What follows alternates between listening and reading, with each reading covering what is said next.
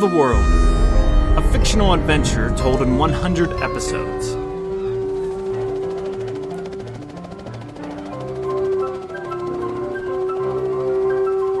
Episode 37 The Lost Boy of Liechtenstein.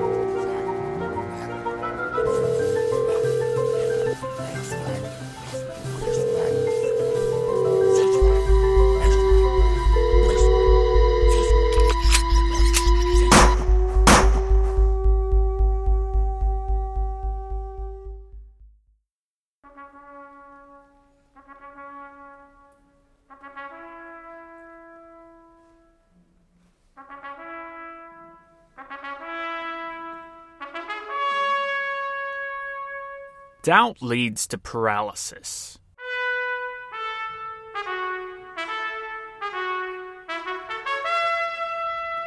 Sometimes, this paralysis manifests itself in the form of physical lethargy, sometimes as indecisiveness, or sometimes as emotional detachment. For Jennifer Dash, paralysis amidst doubt meant all of the above. She had tried her best not to be downtrodden by the news that Atticus Further had a girlfriend.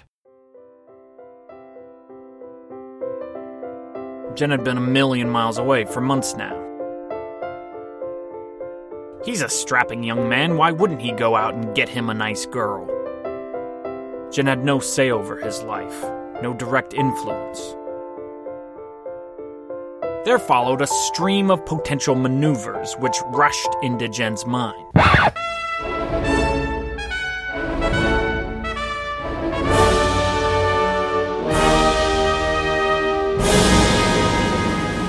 She could show up on his doorstep, once again homeless, beg onto his generosity, sleep on his couch for a week, win over Scout, Atticus's little sister, get her to like Jen, get her to push for Jen being a presence in the family, or, maybe more importantly, impress Joseph Further, the paterfamilias of the household. Impress him with all she learned from the book he gave her. Lie to him. Tell him how she kept sacred every one of his ten rules. But Jen wasn't good at lying especially when it came to things like the death of Tiff. Any thought of the guidelines brought with it the searing pain of fighting Tiff, and all that blood, the blood that even now coursed through Jen's veins. And then there was the book. All the lessons Jen picked up from it were foggy now. She could barely even recall who any of the 50 pitiable ones were. Something about Dr. Seuss? Some painter guy who made up a new color? Amelia Earhart? Jen had left the book back at Pishtaco's Island. Drowning suicide escape plans didn't leave room for Jennifer to remember to grab all of her things before exiting past the gift shop. Maybe one of the Hedgies picked her book up. Maybe the numbered man, 666, was reading it right now. But more than all these potentials, Jen fantasized about wooing Atticus back. Showing up around town all dolled up, maybe wearing the Cinderella gown she just bought in downtown Zurich. She could buy a plane ticket back to the States right now if she wanted.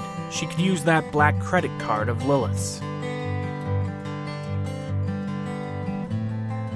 But showing up all mascaraed and eyelinered up wasn't going to cut it anymore. Atticus wasn't available, so Jen shouldn't be either. It struck Miss Dash that she should show up with some arm candy. Maybe an older, rich, beautiful man. At once, she vomited from her mind the idea of Antonio de Anconia being her trophy boyfriend. No. There was only one man that could fit that bill Miles Faa. He'd make the perfect fake suitor. He'd play that part in spades, smiling all the while. He'd win the day for Jen once more, be her savior in time of need once again. But Miles Faa was dead.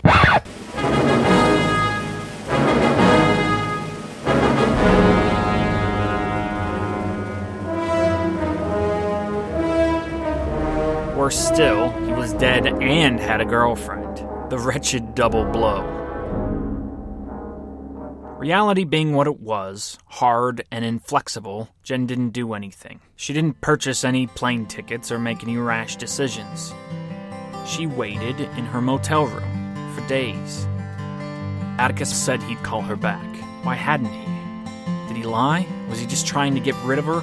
Out with the old Jen, in with the new girlfriend and her snotty nosed piano recitaling brother. If only Jen had a little brother, then he could have piano recitals. Then maybe none of this stupidness would happen. A burning sensation had started to develop under Jen's cast. That was probably a good sign, but it sure didn't feel good. Why? Why hadn't he called? Three days, and Jennifer Dash had just about lost her mind. In the lobby of the motel, there was a large fish tank. She'd been asked countless times by various motel staff if she needed something, as she looked like she was waiting for someone or some service as she just stood there, for minutes on end, staring at the fish tank.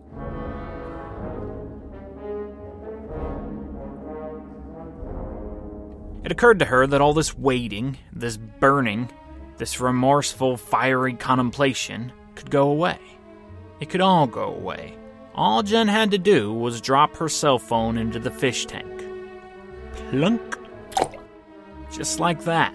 She wondered if Biggie, her name for the puffer like fish that swam boredly from end to end all day long, would try to eat her cell phone.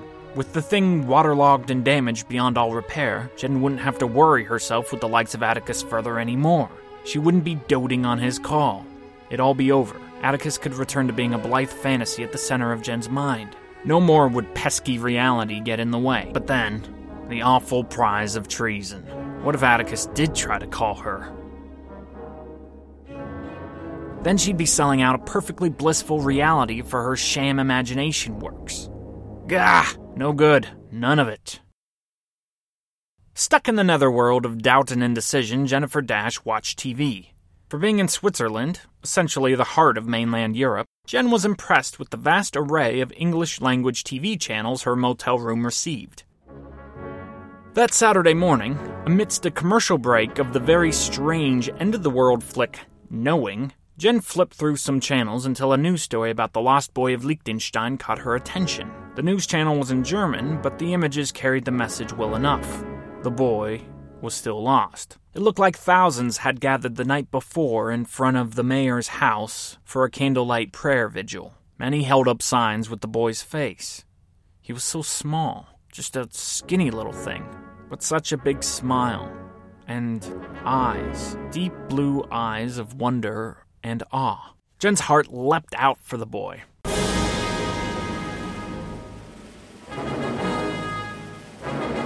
He was probably just like her, being tossed and turned in a sea of adventures beyond his comprehension.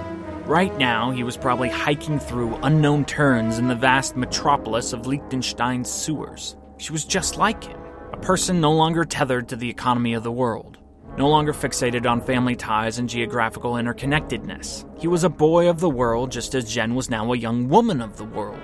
She could lead him. Robin could be her sidekick. How's that? Robin, the sidekick. Well, that just about sealed the deal. Jennifer Dash is Batman, with the lost boy of Liechtenstein in tow as Robin the Boy Wonder?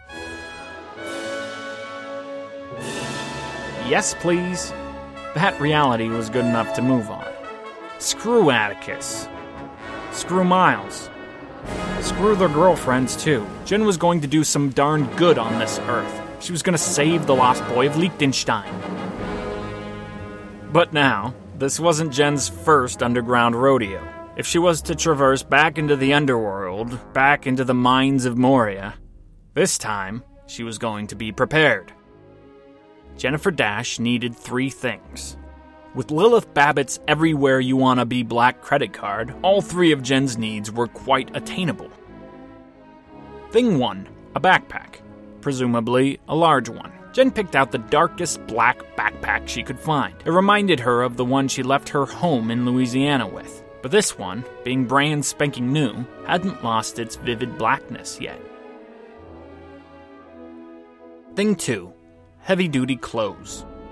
The winter in Europe, now just beginning, had thus far been unseasonably warm. So warm, in fact, that today, rather than snowing, it was merely raining. Jen thought of the sewer water, and even in this moderately warm temperature, how cold it could be. Jen bought several layers so that she could bundle and be cocooned within one large water resistant jacket.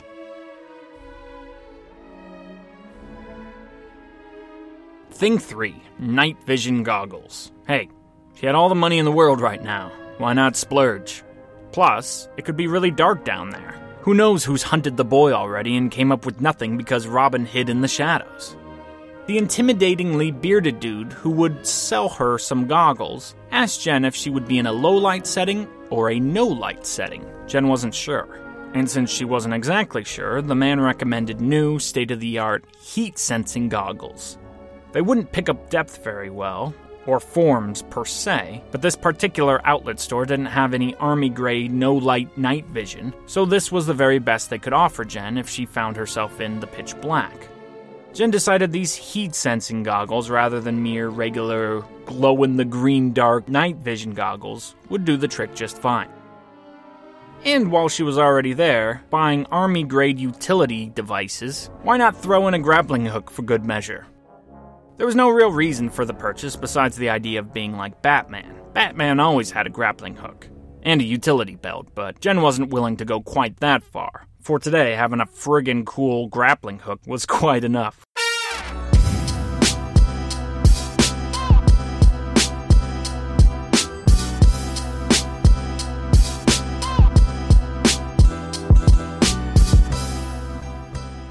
On her way out of town, Jen filled her backpack halfway full with suckers. The lost boy would surely be hungry, and what child, when hungry, wouldn't think a lollipop was the most desirous thing in all the world? The motel ordered Jen a taxi. The fare would be outrageously expensive, but again, what would Jen Dash care? After some dialogue about which place would be the best to start if Jen wanted to see every city in Liechtenstein, the cabbie and Jen decided on the humorously named Liechtensteinian town of Balzers. That's right, Balzers. Still not really sure what the conversion rate was, but thinking wrongly that it was cheaper than the dollar, Jen tipped the cab driver 100 Swiss francs. That man, my friends, had a good day. As it turns out, Liechtenstein, even in the rain, is a pretty place. Wedged in the hills, the petite countryside gives off a constant, breezy feeling of everything's going to be okay. Troubles may come, but they won't linger. Jen moseyed on around the small town for some time before parleying in front of a manhole. Balzers, as well as modern Liechtenstein as a whole, is wondrously clean. As it stands, there are in fact more companies registered within the borders of the landlubbered country than there are natural citizens. As a European country, Liechtenstein is replete with wealth, national geographic beauty, and just the right amount of citizenry. Unlike Los Angeles or Las Vegas, Liechtenstein does not present to the passerby an overwhelming mass of humanity. Jen pondered on this and remarked to herself that surely this little slice of heaven would be a fantastic country to retire to. A vision of herself, 70 years old, holding the hand of an aged yet ruggedly handsome Atticus, flashed in Jen's head before venom seeped into the fabric of the image, changing Jen's face, her body, her hand, into some unknown girlfriend. Atticus Further, old and happy, bumbles about the streets of Balzers with his maid of 50 years, his un-Jennifer Dash. What a pity. Wishing for herself an escape from this daydream, Jen studied the manhole at her feet. It was the middle of the day, but with the cold sting of just above freezing rain puttering down, Jen wasn't worried anyone would catch her descent into the underworld. What did worry her, however, was how to open the manhole itself. It had just one small hole at the center of its circle, and it looked mighty heavy. Fortunately, that's when Jen gleefully patted herself on the shoulder. It hadn't crossed her mind at all back in Zurich that opening a Liechtensteiner manhole would prove difficult. Yet something inside of her must have intuited the situation. What else was her instinctive grappling hook purchase for? Jen pulled the hook out of her backpack, slid one of the sharp edges into the hole, and with relative ease, pulled back the manhole.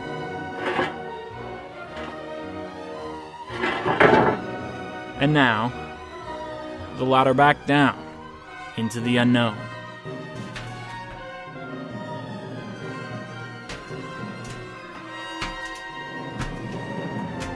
Perhaps as a force of habit, Jen counted the steps down.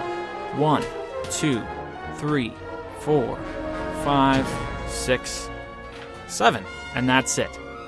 Seven. What a relief. In the sewer itself, there was no light Jen was right to buy the heat seeking goggles. They came in handy almost instantly upon her descent.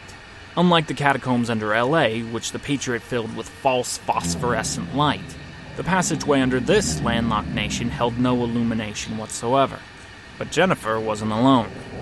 She knew instantly as soon as she donned the heat sensing goggles. Rats. Lots of rats, scurrying all around, as well as what Jen supposed were spiders, held themselves in air at various degrees to either side. The rats and spiders on the far sides of the tunnel kept Jen strictly marching north up the center of the tunnels.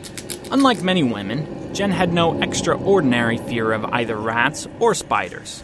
Actually, much to her own surprise, she found them inviting. This purgatory hadn't yet been subsumed by the wit and power of human will and imagination. There were no spiders in the Patriot's lair. Critters living and gnawing around meant regular old nature, not the numbered man's genetic freak island. These were soothing revelations to Jennifer. There are 250 kilometers of paved roads in the fourth smallest nation in the world. It felt like Jen had traversed half of that, though in reality it was much less than half when her goggles shone red, the figure of a small human. The image was frightening at first. Jen threw her goggles off to try to see in real life what the goggles presented. She feared, upon first inspection, that she'd stumbled upon some sewer troll or gremlin of some sort. But taking the goggles off was no help. The sewers were pitch black. It was maybe 60 paces in front of Jen, just little thing, huddled over itself. And even from a distance and using the infrared goggles, Jen could tell the thing was shivering violently. The poor boy. He was probably freezing down here. Hello? Hello? Jen called out, trying to be as chipper and welcoming as she could. The huddled mass froze. It pivoted. Could it see her?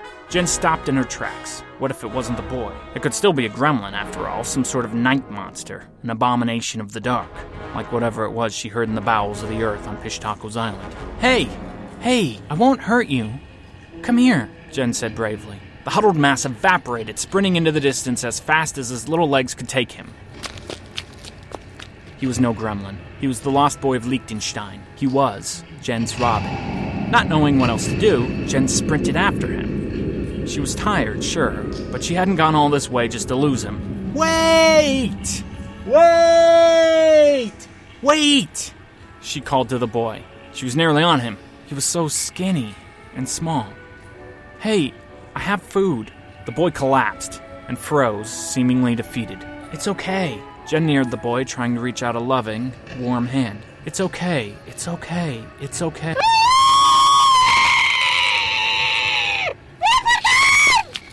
The boy shot up and darted out, somehow renewed in his terror.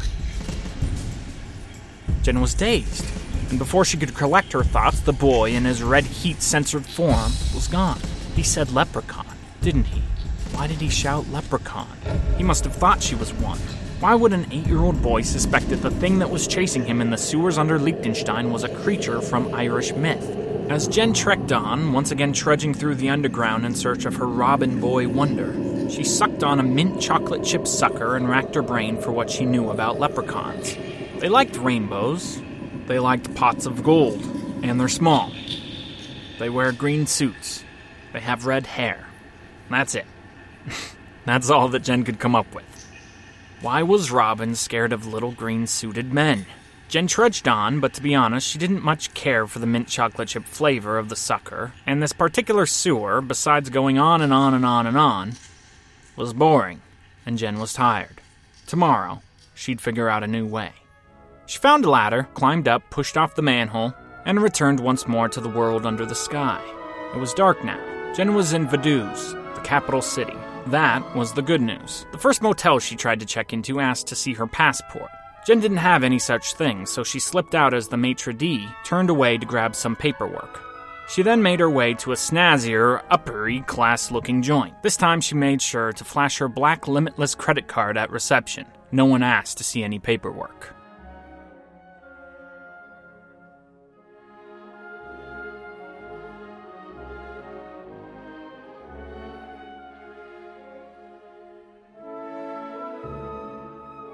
In the morning, Jen set on foot to find reinforcements. She did so in the form of a brute of a man, Ludwig. Before departing her motel in the morning, Jen established three criteria for the person she was going to hire to help her recover the lost boy.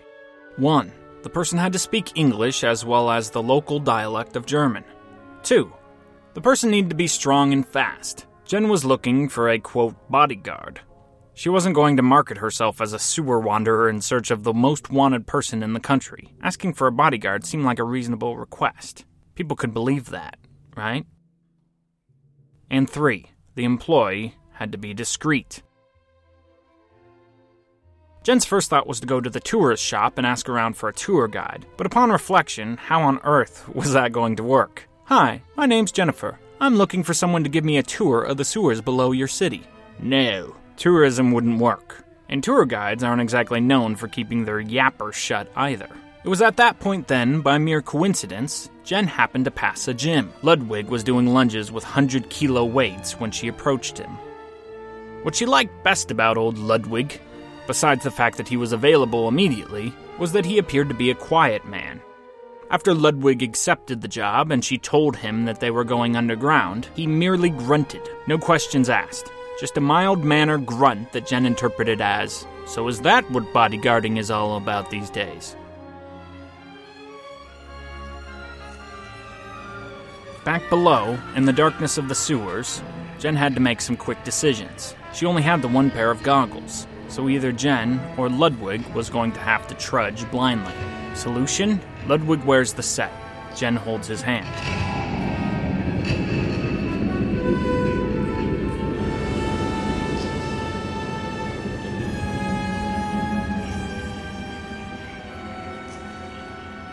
The next internal debate for Jen does she come clean with Ludwig about what they're actually doing down here?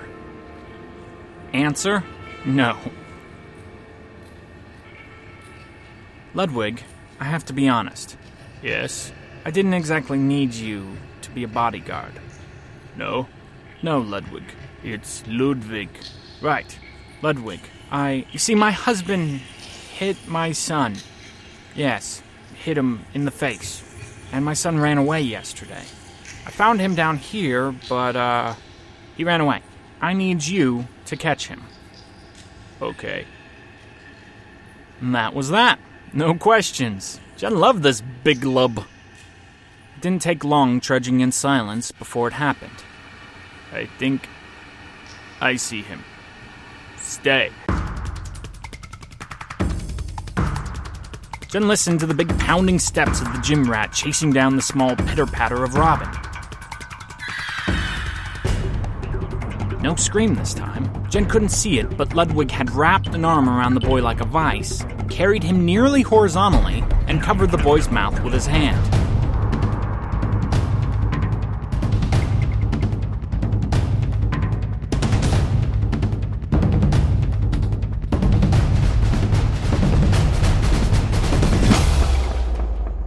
Ludwig returned to Jen, lost boy in arm. Up? No, not yet. I need you to ask him a question for me. Me? Yes, Ludwig. I told you. Discretion. Don't ask questions. What do you want me to ask? Tell him my name is Jennifer. Your name's Ludwig. And we aren't going to hurt him. Her name is Jennifer. My name is Ludwig, and. Knock it off, Ludwig. This isn't the time to be silly. Tell him in your language. Ludwig followed Jen's orders. Now, here. Hand him this. Jen pulled a sucker out of her pocket and handed it to the darkness. Ludwig grabbed it, said something to the boy. Jen smiled as she heard Robin's little fingers unwrapping the pop. Okay, now ask him why he's hiding here. Ludwig again obediently followed directions. But there was no answer from the boy. Tell him I can give him anything he wants. Anything at all. No answer. He is too scared, I think. Okay. Ask him. Hmm. Ask him why he shouted out the word leprechaun yesterday. Leprechaun? The little green men? Yes, Ludwig, the little green men. Just ask him. The boy began to whisper softly into Ludwig's ear. He says the leprechaun came out of the Golden Bull's backpack. Golden Booze? This is an old legend in Liechtenstein. This boy is Robin. Everyone's been looking for him. Don't you think I know that, Ludwig? Jeez, what do you think I hired you for, dummy? But you said, Why you ever listen to me, I'll never know. You are a confusing woman. It's a confusing world, Ludwig. It's a confusing world. Tell me about the Golden Booze. Long ago, there was an old, big, fat woman that would come into hotels in Liechtenstein. She'd be carrying a big box. She'd ask the motel keeper to keep the box in a safe place. In the middle of the night, a small man would pop out of the box and steal whatever gold or jewelry was in the safe place. The boy began to feverishly whisper something. Ludwig responded. Jen could hear compassion in his voice. He was now following Robin's assertion and whispering just as the boy did. Maybe Jen had misjudged her golem. The boy now was whispering back to Ludwig, the two having an entire conversation without Jen let in in the slightest. What's going on? What's he saying? He says, Whatever we do, if we're good people at all, we can't let anyone know he's here. He says his father will kill him. Why does he think that? Ludwig whispers. The boy responds. He says that the mayor, his father in law, made sure that his mother was killed and he tried to have Robin killed the same way. Did someone try to strangle him? Jen asked sadly. No. Robin says a man saved him. His best friend's father saved him. How? He was there with Robin in the room with the golden booze and the leprechaun. Jennifer, I don't think we should give this kid up to the authorities. They'll just return him to the mayor. You don't trust the mayor? I've had my own dealings with him. He's not a good man. I believe the boy. Robin began whispering feverishly once more. What's he saying now? Ludwig paused, then said, He wants to know if you are a good witch. Why does he think I'm a witch? Because he saw the golden booze. He thinks she's a witch. Does he think all women are witches? I do not know. But he says if you can do anything for him, there is one thing he wants. Jen smiled. She was in a unique position to grant any request the boy might have. He wants you to bring his mother back from the dead.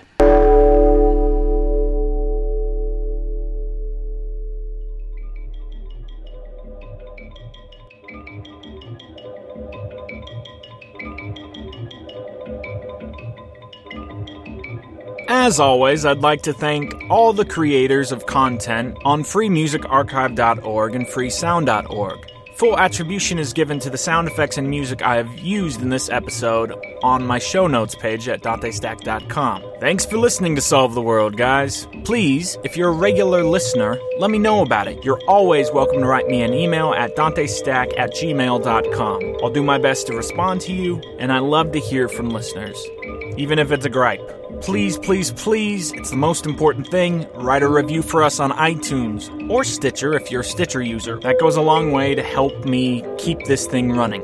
Thanks, guys.